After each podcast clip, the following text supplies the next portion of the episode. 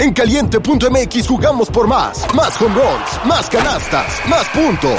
Vive cientos de deportes durante todo el año y los mejores eventos en vivo. Descarga la app, regístrate y obtén mil pesos de regalo. Caliente.mx, jugamos por más. Más diversión. Promoción para nuevos usuarios de GOV de GGSP 40497, solo mayores de edad. Términos y condiciones en caliente.mx. Una producción de Troop. Queridos miembros Prime, ¿sabían que ahora pueden escuchar La Burra Arisca sin anuncios en Amazon Music? Descarga la app de Amazon Music y disfruta millones de podcasts. No eran, así nacieron. Tres mujeres en sus cuarentas, diciendo una que otra sandez y buscando aprobación social. ¿Qué? Esto así se puso muy incómodo. Peor. Laura Manso, La Margator y Adina Chelminsky presentan La Burra Arisca. Soy Ariel Grunwald y esta es La Burra Arisca. Hola, ¿cómo están? Bienvenidos a un capítulo más de La Burra Arisca. Yo soy Adina Chelminsky. Yo soy Laura Manso. Y yo soy la Margator. Y hoy tenemos raros son y especiales los personajes que a esta altura de la burra arisca han repetido lugar en la burra arisca. Y este es uno de ellos. Y está repitiendo capítulo por dos cosas. La primera es porque el primer capítulo que hicimos con él fue un hitazo y lo queríamos de regreso. Y la segunda, porque el primer capítulo que grabamos con él fue por Zoom. Entonces... Eh, lo queríamos tener en vivo y a todo color. Exactamente. Para quien no sepa quién es Ariel Grunwald. Hola, Ariel Grunwald. Hola. ¿Cómo, a ver, dime cómo se pronuncia. En verdad ni yo sé cómo se pronuncia. Lleva dos puntitos en la U y significa bosque verde en alemán. Así que es como Grunwald o algo así, pero es Grunwald y ya. Ok. Ariel, para quien no sepa, es... Miren, es complicado de explicar. Entonces yo lo explico que es como un orientador del alma. Ok. ¿Cómo te definirías tú? ¿Qué haces? Me ha costado porque durante mucho tiempo tuve un título muy definido, que era maestro de Kabbalah y director del centro de Kabbalah, bla, bla, bla. Y después en los últimos ocho años que yo me, me básicamente me metí para adentro a buscar mi propio camino, mis propias cosas, sin una disciplina ni una institución. No, no sé qué soy, soy un hombre, soy un humano, eh, definitivamente soy un homo sapiens, eh, pienso mucho, eh, el, o sea, el proceso interno es algo muy vivo en mí. Eh, desde siempre para mí es una pasión eh, básicamente ver los breakthroughs de otra gente. Me interesa, tengo una curiosidad que incluso ahora tengo 40 años, voy a cumplir 41 pronto. Y siento que mi curiosidad por la gente está absolutamente intacta. Y eso que ya me ha llevado varias sorpresas. Debería, debería ya haber dejado de sorprenderme, pero no dejó de sorprenderme. Sigo interesado, sigo creyendo, sigo curioso. Así que ese interés y esa curiosidad por la gente es lo que me ha hecho estudiar mucho para entenderme a mí y para entender a los demás porque me gusta aportar. Eh, soy maestro, doy clases, eh, soy mentor porque acompaño a otra gente. Eh, coach, sí soy coach profesional y tengo entrenamiento, etcétera. Mm, Realmente no, no ejerzo mi trabajo como coach de forma ortodoxa, pero sí uso cosas que tienen que ver con coaching. Y, y eso también los últimos años también he sido empresario, empresario constructor de edificios, eh, que creo que fue un proceso que, que viví para entender cómo se construye uno mismo desde los cimientos porque es la única explicación que le puedo dar al hecho de que me pasé tantos años en construyendo siendo que realmente no me gusta. eh, ok. Pues porque uno a veces hace lo que no le gusta de repente, ¿no? Ya lo tienes que hacer, lo haces. Sucede. Bueno, sí. pero aunque seas todas esas cosas, nadie pasa por aquí sin hacer una pregunta incómoda. Así es que, okay. venga. Quiero hacer una pregunta incómoda que, que está conectada a lo que vamos a hablar. Así que es, ¿qué ¿De qué en tu vida adulta culpas a tus papás? Oh, damn it. ¿Qué tan largo podemos grabar hoy? ¿Hasta qué horas tenemos al estudio? Safo. Ay. Ah, ¿existe Safo? No, que no existe Safo. que no existe Safo. Solo en el orden. Ándale, Ah, lo vas. ok. Solo en el orden. Yo puedo ser muy clara. Hasta hace como dos años culpaba a mis papás de absolutamente todo lo que pasaba en mi, en mi vida adulta. Sin llorar, dicen los de la cabina, pero Yo, yo creí que habían dicho señora y yo dije, Ut, se los. Señora Dina. no. La verdad es que sí tenía como que una piedra muy, muy pesada en mí, porque fueron sobre cómo eh, no me habían dado mi lugar, o sea, muchísimas cosas. Y en los últimos años, terapéutica y personalmente ha sido un proceso enorme de crecimiento. Y también cuando uno tiene hijos que son grandes, te das cuenta de el otro papel que juegas. Y me doy cuenta hoy que no los culpo de nada. Les agradezco absolutamente todo y que como todos los padres en el mundo hicieron lo mejor que pudieron con lo que tenían. Solo porque está Ariel aquí. y tienes un micrófono. No, no, te, puedo decir, me ha costado muchísimo trabajo. Y todo el mundo que me oye sabe que el gran issue de mi vida toda la vida es que siempre les dije a mis papás que querían más. Somos yo y mi hermano. Y mi hermano es lo máximo realmente. Y toda la vida le reclamé a mis papás que querían más a mi hermano que a mí. También es mucho más adorable que yo y mucho más fácil que yo, entonces sí es más fácil quererlo más. Me tomó 48 años darme cuenta que tiene que ver con un rollo mental mío y eh, que lo único, o sea, que uno puede culpar o no, y el otro día estábamos platicando de eso tú y yo en lo personal, eh, por otras cosas, eh, que lo único que uno puede hacer en la vida es Digo, a esta edad no puedes culpar a tus papás de absolutamente nada, o sea, nada, y lo único que puedes hacer si tienes algún tipo de piedrita en el zapato, es de no perpetuar lo que te molestó a ti con tus propios hijos. That's it. Pero mis papás hoy me di cuenta que hicieron lo mejor que pudieron con las herramientas emocionales, eh, económicas, eh, de ese momento, con la o sea, con la manera de ver el mundo que existía en ese momento. Y también educarme no debe haber sido muy fácil. Nadie, no, eso no, se logró tanto. No, yo sé, yo sé, pero no, no debe ser fácil como hija. Tú, Lau. Yo creo que hasta hace poco también parece que voy a repetir la de Adina, hasta hace poco seguía culpando a mis papás de mi cosa de abandono, o sea, de mi sentimiento de abandono. No culpando en el sentido de que no intenté hacerme responsable porque fui a 300 mil terapias. 300 mil es poco. Este, eh, no sé si esto aplique, pero en el presente quizá, y porque, porque los, mis papás están ya en un momento en que hay que empezar, bueno, no hay que empezar, hay que cuidarlos, y hay que cuidar mucho, muchas de las cosas que, ¿no? O sea, de, de muchas partes de su vida. Tal vez de repente en, en ese trabajo que no es nada fácil, cuidar a tus papás, ¿no? O sea, cuando se hacen grandes, eh, no es nada fácil emocional, no es nada fácil de interacción, no es nada fácil, este, bueno, económicamente no es que los hijos este, seamos responsables de mis papás, para nada, pero este, hay que lidiar con temas de, pues, de dinero, de, de de repente decir, ay, no es que mamá no quiso, ya, ¿no? O sea, tal vez los culpo, de, esa es más mi responsabilidad, tal vez, o sea, pues no quiso, pero pues a ver cómo le haces. Pero qué difícil es esa parte de la vida, ¿no? Entonces, eh, eh, cuando una persona está en la tercera edad, sí, eh, pues ya no puede ser responsable de, todas las cosas. Y los hijos, pues sí debemos entrarle al quite en serio. Y, no está costando trabajo. A pesar de que les tengas cosas, o sea, deudas pendientes, pues, ¿no? O sea, a pesar de que tengas dolores y cosas antiguos, es el momento de no hay que hay que entrarle porque hay que ajá y, lo más fácil es decir no pues este ya mamá no quiso cambiarse de casa este y como que deshacerte de esa respuesta porque es un momento súper complicado en esa en esa relación con tus papás no eh, puede que de repente quiera yo no hacerme así de pues culparlos a ellos de no quiso no eh, a ver, o sea, mismo caso. Llegar a los 50 y no hacerte cargo de ti y de tus cosas, amigos, dense cuenta, ¿no? Entonces sí, muchos años de terapia y de cosas, pero yo creo que lo que más he cargado y lo que más les he echado la culpa es que no estaba bien que yo fuera como soy.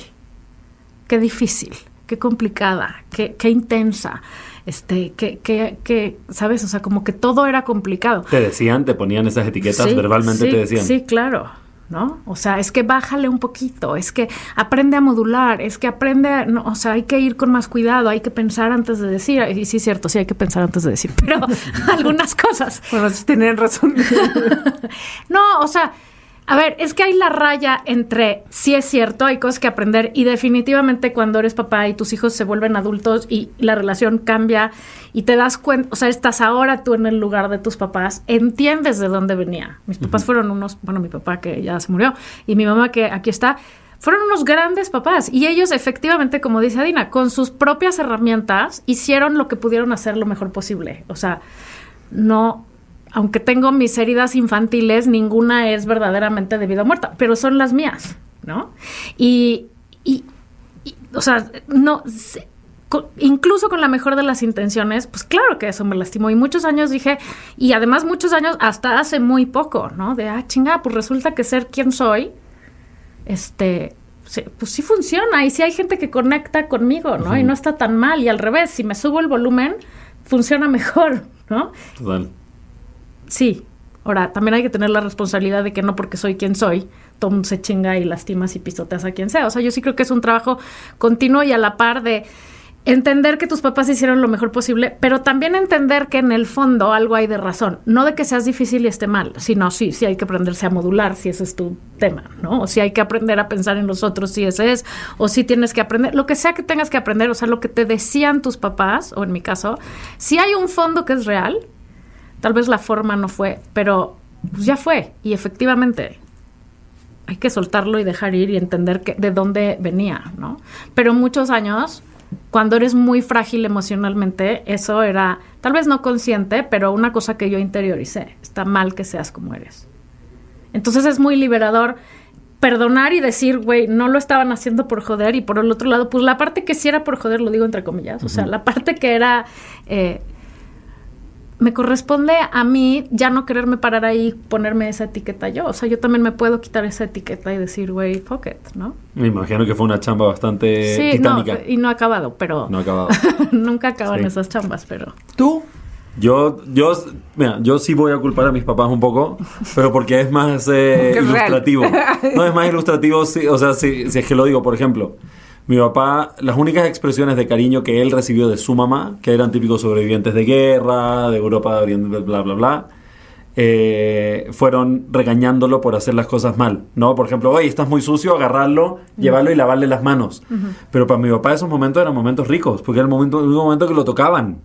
¿no? Claro. Que lo agarraba por atrás y le cortaba las uñas. Y aunque ella lo Que estaba regañando y le atención. decías, pero es que eres un cochino y no sé qué, y qué sé yo, para él era el momento en que le estaban dando amor. Y entonces, eh, como su único lenguaje de amor en su niñez fue eh, ser criticado, en momentos de ser criticado, se le traspapelaron ahí los cables un poco y él piensa que la única forma o una de las formas principales de expresar amor es criticarte. Entonces yo crecí con un papá que cree mucho en mí eh, y entonces fui el elegido de ocho hermanos para ser el más criticado. ¿Tienes ocho hermanos? Soy el más chico de ocho. Literal la tenía atravesada conmigo todo, todo lo que hacía y todo lo que hacía y cómo lo hacía y todo era criticado. Por ejemplo, si me iba bien en la escuela sin estudiar, era criticado porque no hice el mayor esfuerzo que la ley de mayor esfuerzo que, lo- y que bla, bla, bla, bla, bla, bla. Y Me sentía tan mal y la verdad que me hizo tener un crítico interno muy grande y ya ahora viéndolo desde el adulto un poco más trabajado, parte de tener esa voz de mi papá criticando, criticando todo el tiempo, me hizo también interesarme en temas espirituales. Además de que él fue el primero que me, que me habló de temas espirituales. Cuando tenía cinco años hicimos un experimento donde plantamos dos semillitas de frijoles en un vasito de plástico con algodón, típico de niños chicos. A uno le pusimos etiqueta bueno, al otro le pusimos etiqueta malo. Los pusimos en el mismo lugar en la casa. Todos los días le poníamos una gotita de agua y al bueno le decíamos puras cosas buenas y al malo le decíamos puras cosas malas. Y obviamente a las dos semanas el bueno creció y se hizo plantita y el otro se pudrió y nunca Madres. creció. Wow. Entonces él fue el primero en explicarme el tema de la energía y la conciencia y no sé qué. Y eso fue muy chico, a los cinco años, tal vez seis años. Y entonces creo que ahí la mezcla entre este tema de siempre hay que estar mejor, mejor, mejor, mejor, mejor, mejor, mejor, mejor. Y el tema del tema espiritual y la conciencia fue tal vez la semilla en mí que me llevó a tener la inquietud de- del crecimiento personal y de entender y de aprender y de conocerme. Entonces, si pudiera picar un botón, porque también me ha hecho sufrir mucho el hecho de haber tenido un papá hipercrítico conmigo. No aceptarme por años, el síndrome del impostor, no sentirme suficiente, aunque logre éxitos y triunfos externos y todo el mundo me vea y me dice, wow, este tipo es cool, yo por dentro siempre sintiéndome como un fracaso, etcétera, etcétera, etcétera. Y hoy en día me pregunto, si pudiera picar un botón y hacer que no hubiera sido crítico, ¿lo haría? Y creo que no. No, porque no Creo serías no. tú. Sí. Entonces, eh, desde esa aceptación, obvio lo perdono y lo amo y me sigue rompiendo las pelotas que me critique todo el día. Porque ahora se mudó a Vallarta y todavía me critica todo el día. Pero de cerquita. ah, además. pero de cerquita. Eh, entonces ahí igual voy, voy dosificando las críticas. Y obviamente también en mi mente acepto, por ejemplo, no sé, yo llevo 22 años dando clases y temas en temas espirituales. Por ejemplo, puedo dar una conferencia, termino de dar mi conferencia y al tiro mi papá tiene una crítica para hacerme. Él nunca ha dado una clase.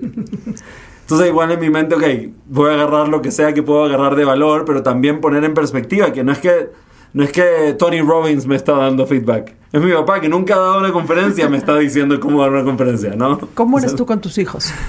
con- yo con mis hijos, obviamente ese, ese, esa experiencia de haber experimentado una niñez con... Es que, bueno, espera, ahora voy a decir de mi mamá. Con mi mamá fue exactamente lo opuesto. Mi mamá me daba, mi mamá estaba convencido de que soy la persona más especial, más maravillosa, más todo que ha nacido en este mundo desde que se embarazó. Le escribió una carta a mi papá y le dijo, eh, le dijo, onda papi, please, porque quedó embarazada cuidándose. No querían más. Eh, pero mi mamá se quería más y cuando nací quería otro igual. Pero anyways, le escribí una carta diciéndole, te- papi, quiero que sepas que voy a ser alguien que va a marcar la diferencia en la vida de mucha gente y que voy a hacer una luz súper grande en tu vida y bla, bla, bla, bla, no sé qué. Y ella en verdad sentía así con respecto a mí, ¿no? Entonces, eh, creo que me daba créditos que no me, gané, que no me gané y esa mezcla me hizo mierda. Los hermanos de Aries, si les haces esta pregunta, van a decir que nació Ariel. Ah, que O sea, a nació. tus hermanos les preguntas que, No, que, que saben. tienen en contra de tus papás que nació Ariel y ese era el, el consentido de mi mamá. Sí, o sea, definitivamente era un tema el tema de ser el favorito. Y entonces estaba por un lado mi papá criticándome, o sea, hiper criticándome todo, hasta las cosas más chicas y minuciosas. Y por el otro lado estaba mi mamá tratando de protegerme de esas críticas y dando, dándome el crédito de cosas que no hice. Como diciéndome que soy increíble, increíble, increíble, pero por no haber hecho nada, solo por ser.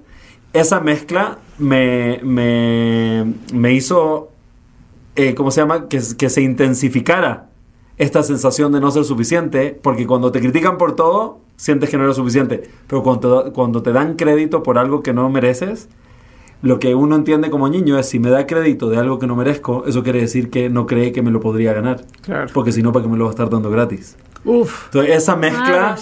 fue así un tsunami de... Entonces, he luchado toda mi vida eh, con este tema, con el tema de... Entonces, eh, de nuevo, si pudiera picar un botón, ¿lo cambiaría?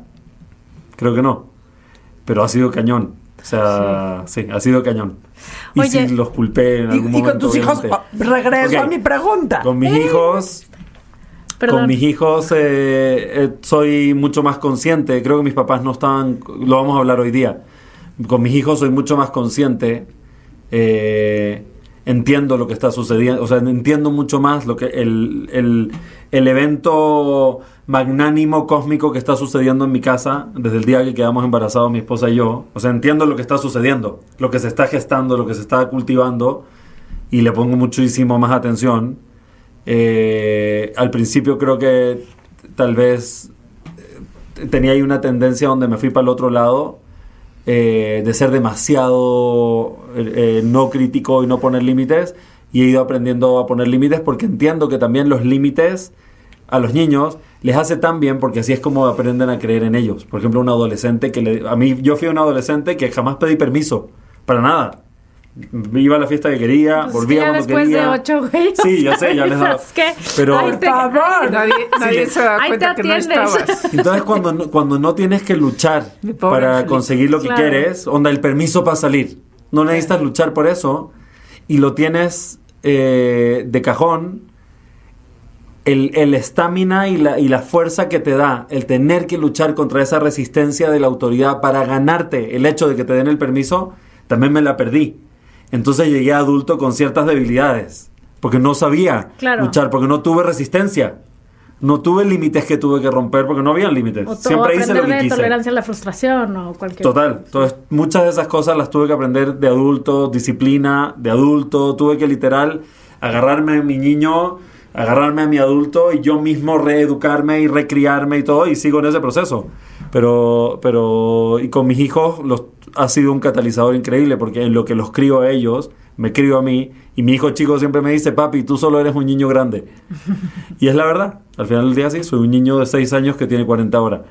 Pero that's it. Ok, en toda esa reconstrucción has aprendido sin duda muchísimas cosas. Y un tema que oímos por todos lados, que es así, el temita de moda, que siempre, o sea, aquí somos un poco amargatos las tres, Yo no sé, solo yo yo. Y entonces siempre decimos, ay sí, el mindfulness, ay sí, respira, ay sí, quién sabe qué. y Laura un día dijo, es que a ver, ¿qué chingados es el mindfulness, güey?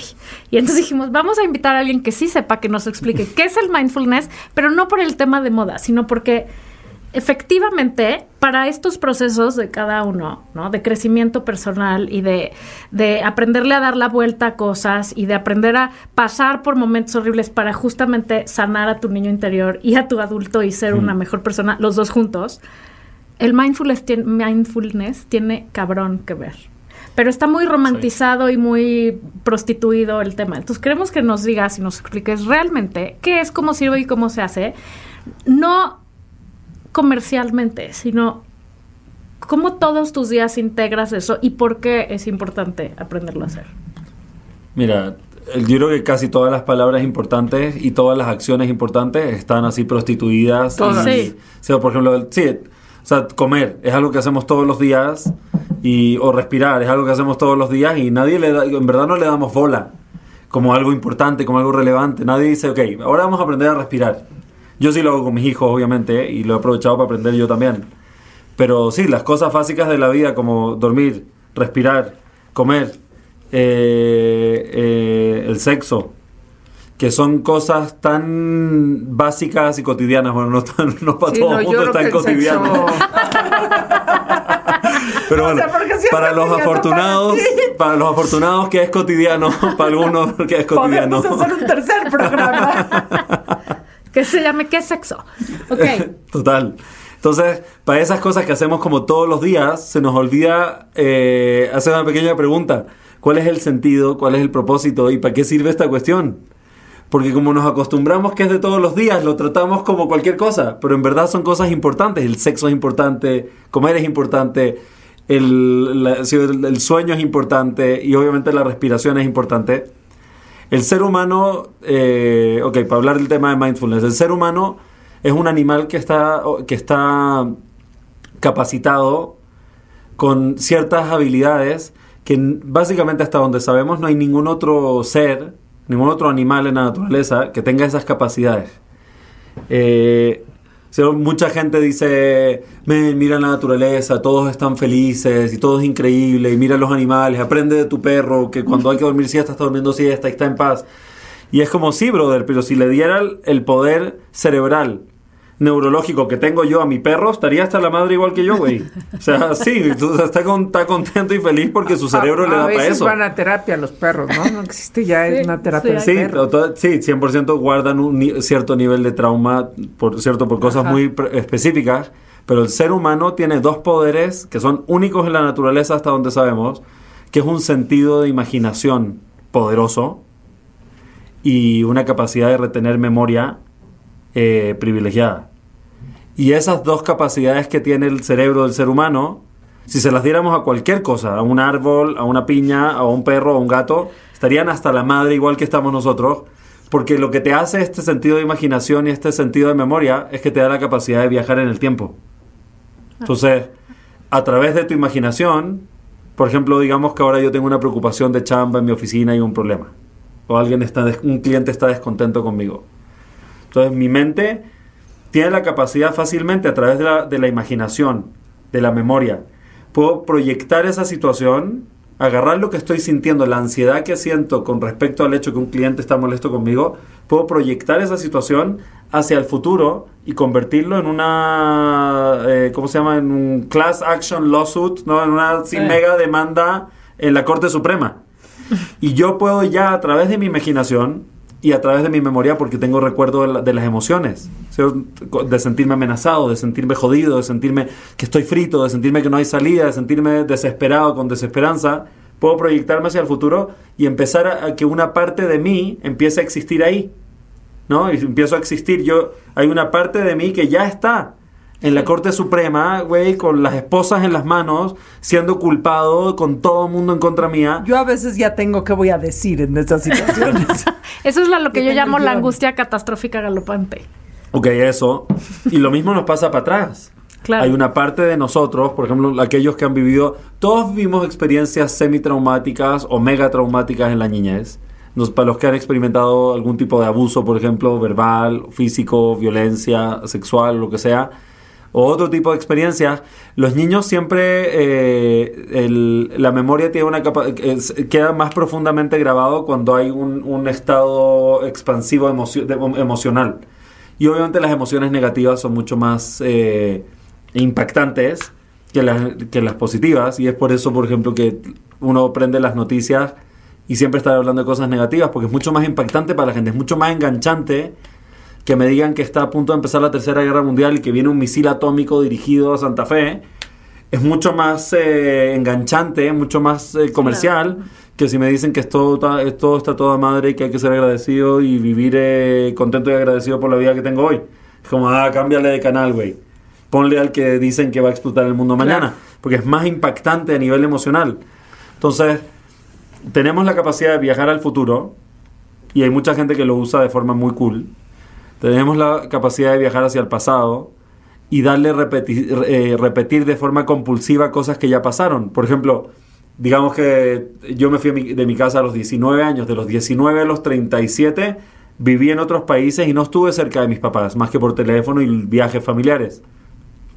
Pero esta presencia de, de la voz, ¿no? la voz del padre eh, criticando, estaba súper presente todos esos años también. Es que se vuelve Sí. tu discurso. Es 100%. Y incluso el estado emocional de sentirse el niño regañado que me llamó a su escritorio para decirme la siguiente cosa que me va a decir, que estaba así, era algo que estaba recreando yo en mi vida y me pasaba con maestros, y me pasaba con otras, otro tipo de autoridades, y me pasaba con clientes, y me pasaba con, con parejas, y me pasaba en mi vida. Eso está- está- seguía vivo. Entonces, ese sentido de memoria y ese sentido de imaginación nos da la capacidad de proyectar cosas del futuro y nos da la capacidad de poner en, en un estado como un loop repetitivo compulsivo de cosas del pasado, que generalmente es cosas negativas. Nadie pone un loop repetitivo del mejor orgasmo de su vida. Que podríamos hacerlo. O sí. Sí, podríamos revivir. sí, podríamos repetir las cosas cool. ¿no? Y podríamos visitar esos momentos. Pero de nuevo, no fueron tan emocionalmente impactantes. Como o, los... o sí, quién sabe. Pero Bueno, tal- alguna gente tiene cosas impactantes positivas que guarda con ellos y que las tiene ahí en un loop compulsivo. Entonces, en lo que estamos en ese loop compulsivo, repitiendo el pasado y lo que sentimos y el rol en el que nos pusimos y lo que estábamos pensando sobre nosotros mismos y las conclusiones que sacamos de nosotros y de la vida y en lo que estamos proyectando cosas hacia el futuro, eh, se genera una disociación en la mayoría de las personas, en la mayoría de los seres humanos, de tú, aquí y ahora. Sí. Presente. Sí. Y eso generalmente empieza en la niñez. Los niños cuando recién nacen están full en el presente. O sea, no hay más que yo aquí y ahora. Y después empie- empieza a haber un momento, por eso es importante en Pero crianza. como hasta los, este, yo veo a los niños muy en el presente, no solo recién nacidos, sino en general, ¿no? O sea, como, no sé, quizá hasta la adolescencia que puedes dejar de empezar a... Sí, yo creo que sí. Bueno, unos más. Hasta otros en el menos, ¿no? Unos más, otros menos. Por ejemplo, mi hijo grande es un pequeño filósofo, es como mu- es muy mental. Él es muy mental. Y desde los ocho, donde tú, Ya, empecé a notar ok. que estaba Viajando en el Sí, tiempo. que estaba clavado con algo que ya pasó, o futureando y cocinando y chaqueteándose con algo que no ha pasado. ya. Entonces, solo para bajar bien el balón, el mindfulness es estar poniendo atención en el momento que estás, aquí y ahorita. Sí, sí. Presencia plena. Y obviamente solo no, no por quitarme, no por no querer bajar el balón, pero muchas veces queremos ir directo como a la solución, pero Sí. no queremos nadar en el problema. Y nadar en el problema es muy importante, porque es cuando se cocinan las cosas. Entonces, eh, pa- solo como para, para establecer cuál es el grave problema, generalmente esta disociación del yo aquí y ahora sucede en la niñez, para casi todas las personas. Hasta donde yo entiendo, no soy psicólogo ni soy experto en el tema. Sí llevo muchos años trabajando con gente, pero no soy psicólogo. ¿Puedo dar un sí, ejemplo? obvio. O sea, por ejemplo, si un niño se cae, esta cosa, la tendencia de la mayoría de los papás de no pasó nada, te doy una paleta. Desde ahí. Es un ejemplo Sí. idiota. O sea, es te caíste, te lastimaste, te dolió, te salió Sí. sangre. Ven, te voy a limpiar. Luego te doy una paleta, tal vez. Sí, porque por ejemplo ahí... Como que queremos evitar siempre de- el dolor, el enojo, el todo. Sí, es una forma de desconectarte del hecho de lo que en verdad está pasando, porque estoy viviendo el dolor. ¿Por qué tenemos que echarlo debajo del tapete? Estoy, es, es lo que estoy viviendo. Acompáñame, no necesitas resolvérmelo, pero acompáñame en lo que vivo mi proceso. No me trates de eh, evitar que viva mi proceso. Lo que está pasando es que me caí, es que me siento humillado y es que me duele la rodilla y es que estoy asustado, ¿no? Y entonces nosotros queremos evitar eso. Eh, eso es un ejemplo. En mi experiencia, un porcentaje brutal de las personas tuvo te- temas traumáticos en la niñez. Un porcentaje brutal de las personas experimentó algún tipo de abuso en la niñez. Y generalmente en esos momentos donde hubo abuso verbal, donde fuiste no etiquetado de una forma agresiva, o donde, hubo, o donde hubo abuso físico, donde las personas que se suponía que te tenían que cuidar y proteger y de los cuales dependías, ¿no? las autoridades en tu vida, te hicieron daño, ahí eso se genera un cortocircuito grande en la mente del niño, porque es, brother, mi vida depende de este güey y este güey me hizo daño. Y a veces no es que te hizo daño, a veces el güey, no, el papá o la autoridad tiene tiene como demostraciones de que no se merece, que no, que no es de confianza. Y el niño inmediatamente hace el cálculo, dice, güey, necesito borrar esta cuestión de mi mente porque no puedo vivir tranquilo si estoy todo el día cuestionando a este tipo. Entonces, o sea, digamos que es como prácticamente imposible salir eh, bien librado de la niñez, ¿no? No hay manera, güey. O sea, vaya, hay de niveles a niveles, hay de abusos Sí. este, particulares y, ¿no? De, hace más fuerte, pero, o sea, a veces también tiene que ver con la interpretación, o sea, pues quién sabe qué, tu papá o tu mamá te quisieron decir o no te quisieron decir y tú ya lo interpretaste por la razón que sea, ya, eh, ¿no? Esa fue tu interpretación y ese fue bueno, tu ahí trauma. se ve con los hermanos. Por ejemplo, yo mi interpretación de mis papás y mi experiencia en la casa fue súper diferente a la de mis hermanos. O vas a la escuela y ya también te traumaste por algo que sucedió ahí, ¿no? O sea, es como muy difícil realmente tener un- una contención absoluta de la psicología.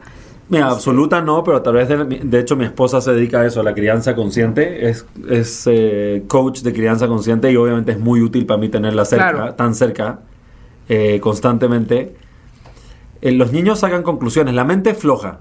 ¿no? Mark Twain tiene una, una fra- frase famosa que dice, todas las generalizaciones son falsas, incluyendo esta. Y después tiene otra que dice, todas las generalizaciones son peligrosas, incluyendo esta. Y tiene otra, tiene varias así como hablando del tema de generalizar, porque la mente humana nos encanta generalizar, es lo más fácil. Claro. Sí. Porque ir al detalle de las cosas toma trabajo, toma tiempo, toma energía analizar. Por ejemplo, es fácil decir esta relación fue una mala relación. Es más difícil ir al detalle y revisar como la contabilidad de la relación y entender qué aprendí, qué crecí, qué generé, en qué me convertí, qué pasó. Y sacar una contabilidad real es mucho más difícil que simplemente decir es bueno o es malo. No es como la, sí, las mentes como mi mamá hasta el día de hoy vamos al cine y a la mitad de la película te pega un codazo y te dice ¿quién es el bueno y quién es el malo? Y la respuesta es mami, no es tan así la cosa.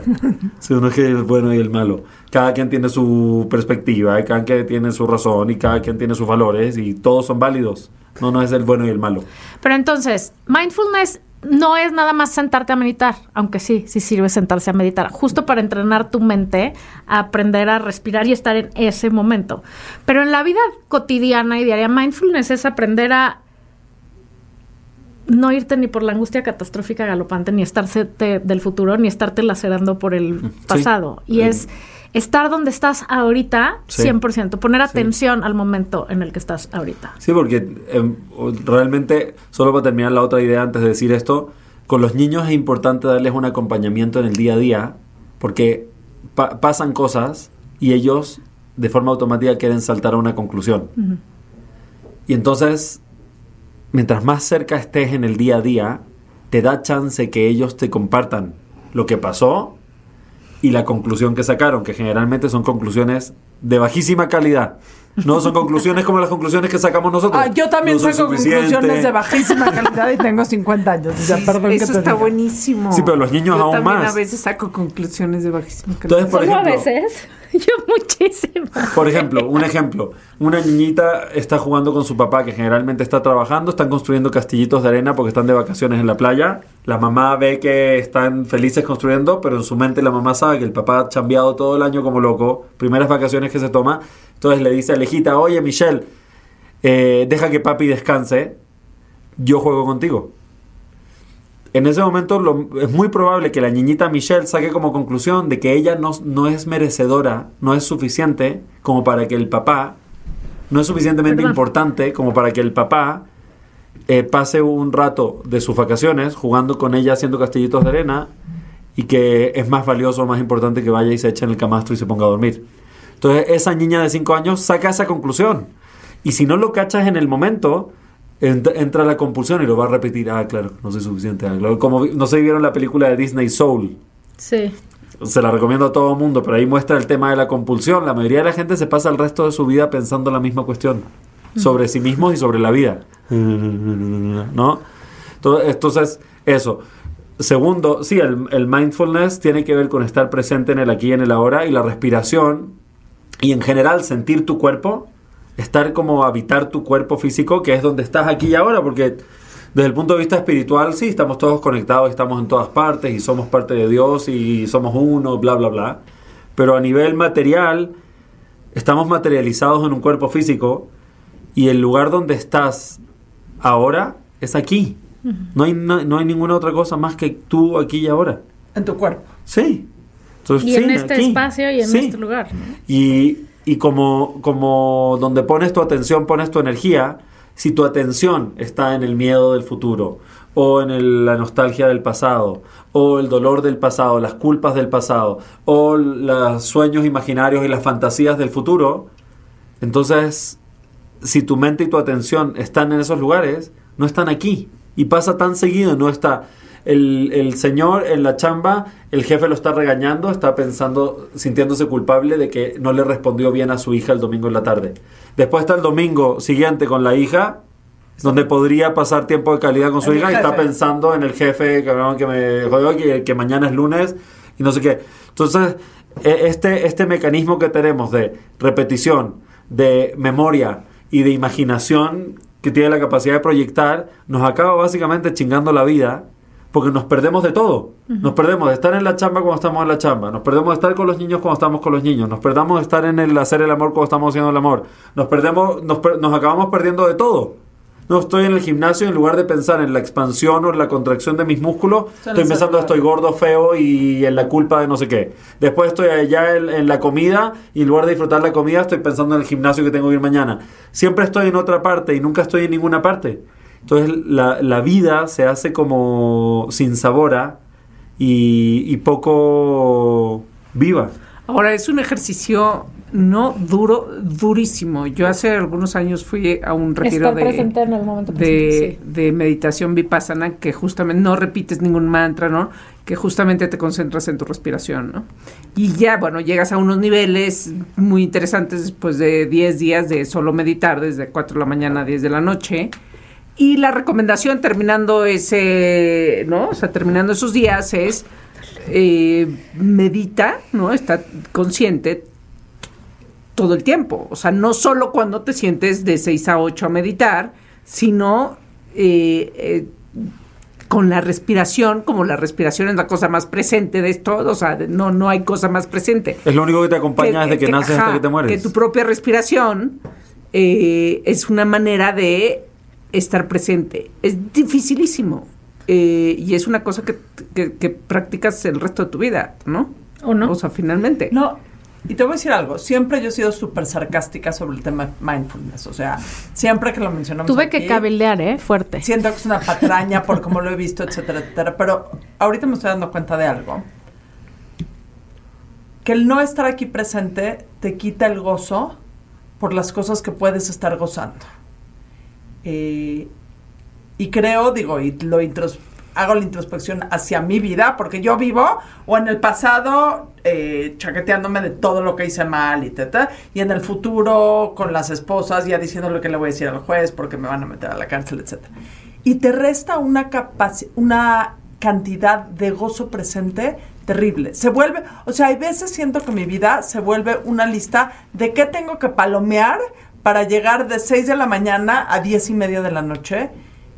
Y, hoy, y ahorita me pregunto que dónde está el gozo en cada una de las actividades que hago. Sean actividades que tengo que hacer o sean actividades que quiero hacer, pero puedes encontrar el gozo en absolutamente todas las partes de tu vida, que creo que nos falta, o por lo menos me falta a mí.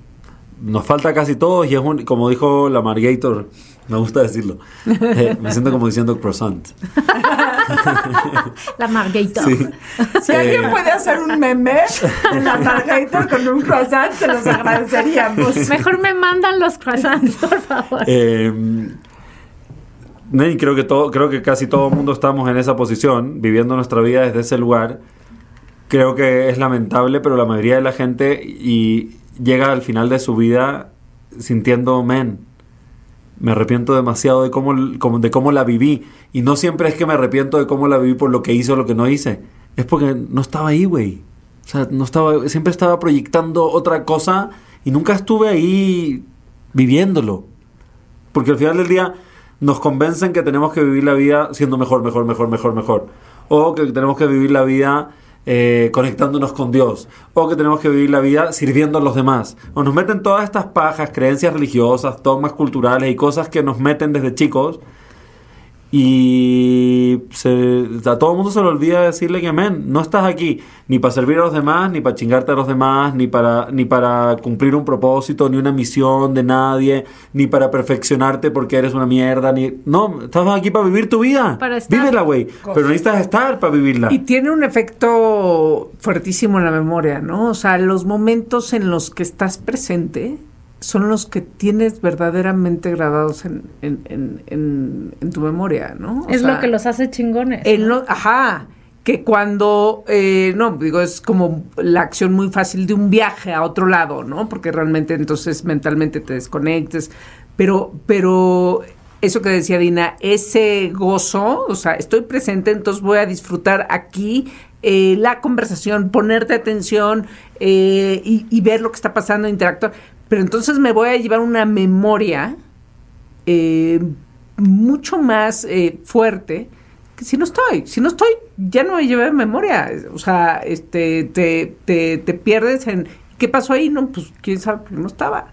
No estaba. Por eso dices, cuando la gente llega al final de su vida, no es, o ¿cómo no estuve mentalmente presente en este momento que era importante para mí, ¿no?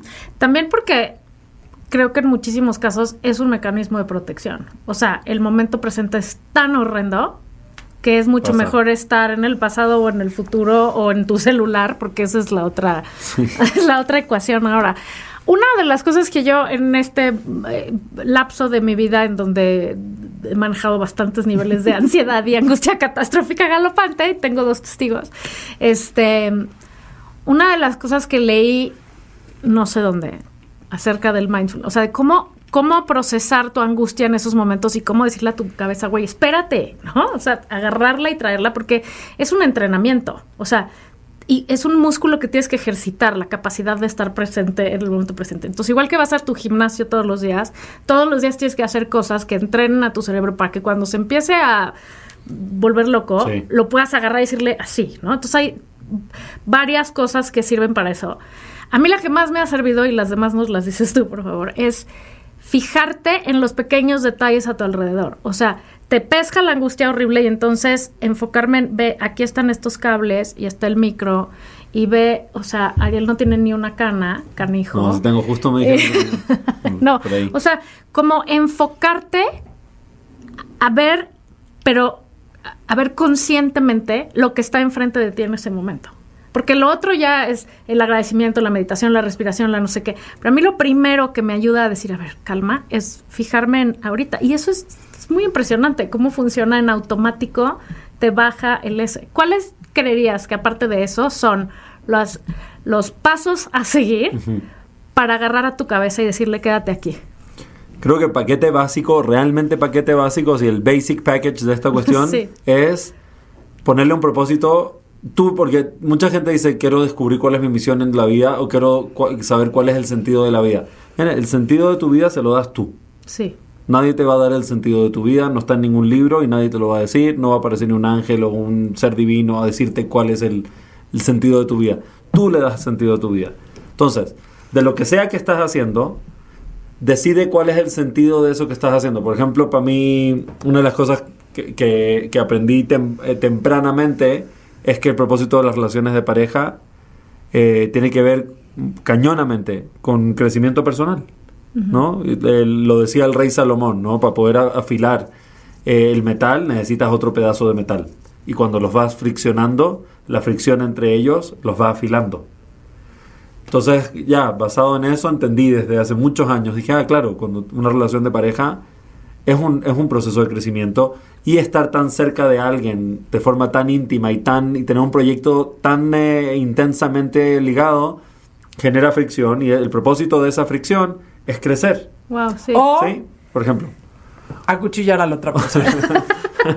lo ¿O que suceda primero. Lo que suceda primero. Y entonces, entonces tener un yo ya propósito. sé Ujú. que el propósito de mi relación de pareja no es que mi pareja me haga feliz. Jamás pensé eso, jamás esperé eso, jamás dije eso, jam- jam- nunca pensé, ah, esta cuestión me tiene que hacer feliz. No, güey, yo me tengo que hacer feliz a mí. Y mi relación de pareja es para hacer un proyecto de familia, un proyecto de vida con alguien que, que quiero, que admiro, que me gusta estar con esa persona. Y sé que va a haber fricción y esa fricción me va a hacer crecer. Entonces, asumir. Entonces, digamos sí. que asumir. Que estás Entonces, donde cuando estás. sabes Y cuál es el razón. propósito y el sentido de lo que estás haciendo, te puedes enfocar en el sentido de lo que estás haciendo. Por ejemplo, tu chamba. ¿Cuál es el sentido de tu chamba? Hay muchos sentidos. Puede ser ganar lana, puede ser escalar en tu estatus social, puede ser expresar tu pasión y tu deseo de servir a los demás, puede ser una mezcla de todas las anteriores y otras cosas que no mencionamos hoy. Y cuando tienes claro eso, ya sabes, güey, ¿a qué vengo a la oficina? ¿A qué vine hoy a la oficina?